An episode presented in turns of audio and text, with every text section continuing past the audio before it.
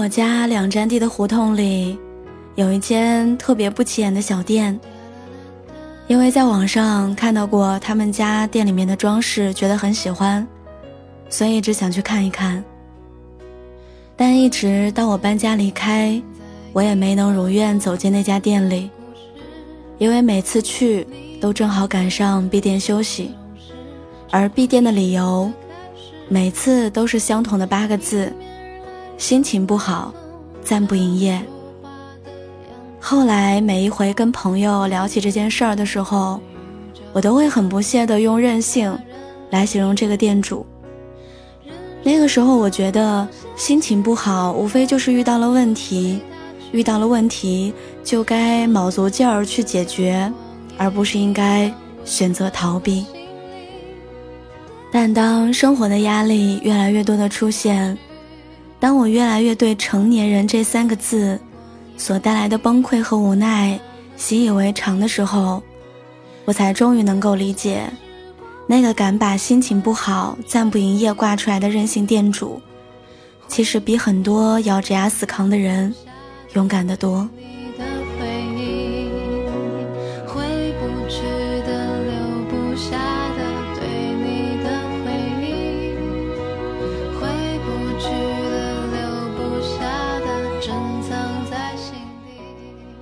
我们的身边，常常听见抱怨，常常见人崩溃，却很少见谁能够真的和自己的软弱和解。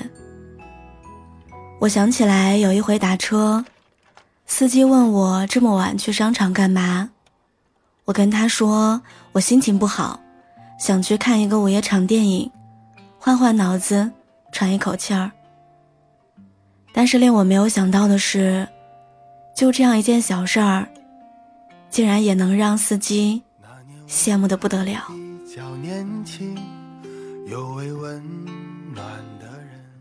他说，自从有了小孩儿，已经好几年没有跟老婆单独看过电影了。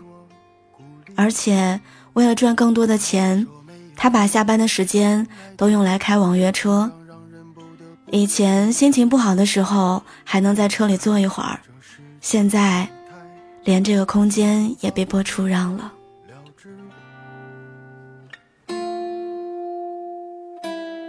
现在我虽然不再年轻，却常常想起那个温暖的。我还记得他叹着气说：“到了我这个年纪，再累也只能扛着。”听着有点心酸，但想一想，这不正是每一个打工人的真实人生吗？你看那满大街的人，快递小哥永远能卡准绿灯的第一秒，瞬间冲出人群。写字楼里的打工人，走路永远用跑的。互联网人连企业上厕所都要刷一下新闻，生怕错过热点。连育儿类的电视剧，已经把下一代的焦虑门槛从高考，直接降到了幼儿园。慢的人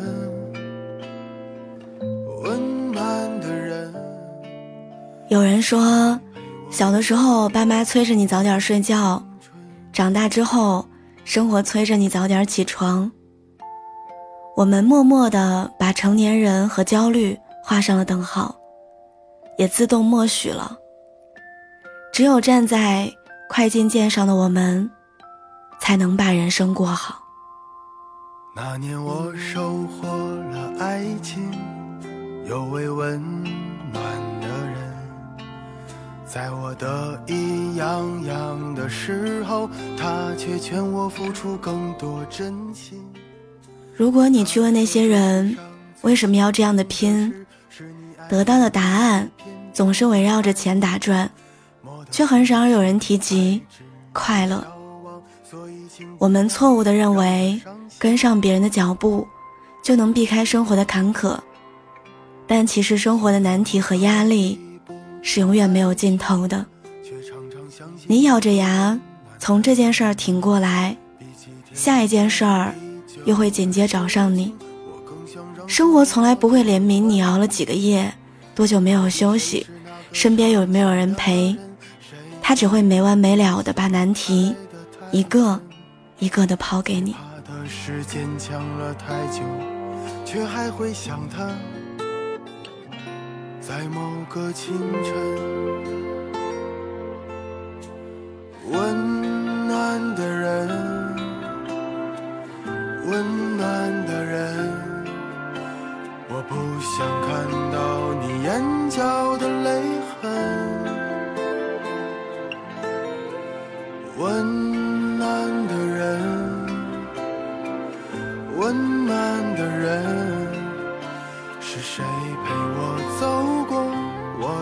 青春？永远不要指望生活会突然温柔待你，你只能学着在生活的夹缝里自己爱自己。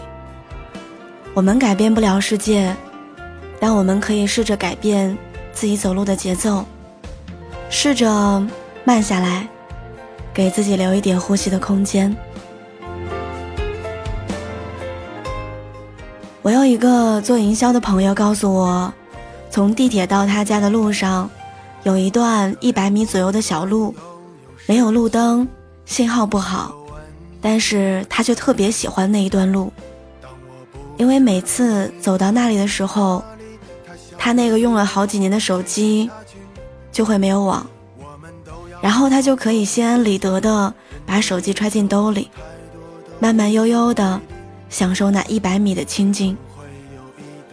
他说，虽然那几分钟的断网并不能改变什么，网络一恢复，该解决的问题一个也逃不了。但那几分钟没有人打扰的时间，已经足够让累了一天的自己喘一口气儿了。我的身体流动着的是你。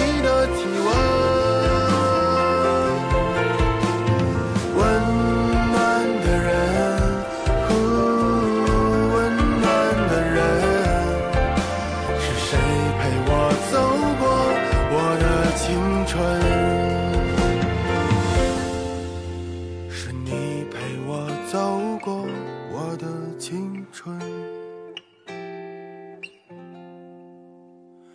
那年我还比较年轻，有位温暖的人，他把自己唱给我听，陪我经历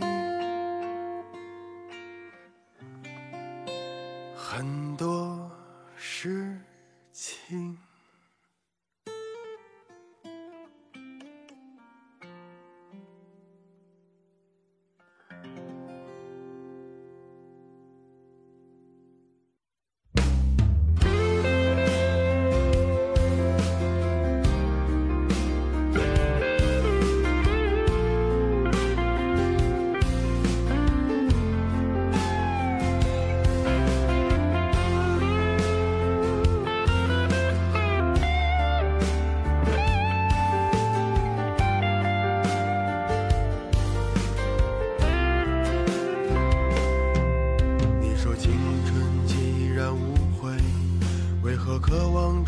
青春。我说明明越活越复杂，却怪罪这世间。我还记得日剧《逃避虽可耻但有用》里面有一句台词说：“选择后退不也很好吗？即使逃避很可耻，但更重要的是活下去。”对于很多扛着压力独自走了很久的成年人来说，最重要的不是怎么样跑得更快，而是允许自己按下暂停键，停一停。感觉快要扛不住的时候，就别硬扛了。虽然我们也不能把生活怎么样，但小小宠爱一下自己，并没有那么难。仰望同一片星空，多少不同的面孔，有着不同的梦。不想早起的早晨，赖一个床也没有关系。迟到和扣钱，也不会让天塌下来。减肥太难的话，就吃一顿火锅给自己打一打气，管他什么卡路里，开心才是王道。工作微信太多，晚几分钟回也没有关系，说不定对方也想趁机抽个烟，上一个厕所呢。生活本身就是一场穷极无聊的旅程，它所有令人称道的闪光点，都是生活中我们用热爱和笑容装点上去的。很多时候，不是生活逼得我们没有办法喘气，而是我们自己不允许自己软弱和逃避。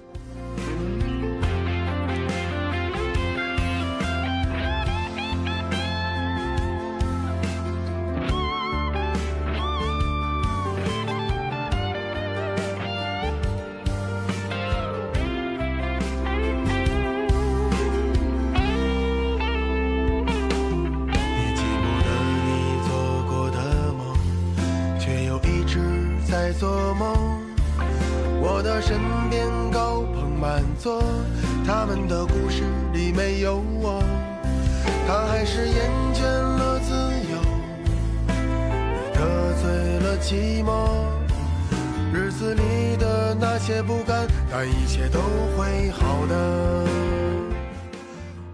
节目最后，依然送给大家一句话：就算拼搏身不由己，也希望你有勇气，在努力的缝隙里，刮起那个暂不营业的牌子，把你自己还给你。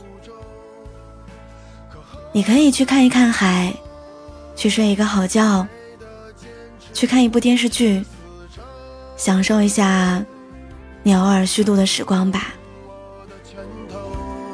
未来很长，你要慢慢的走。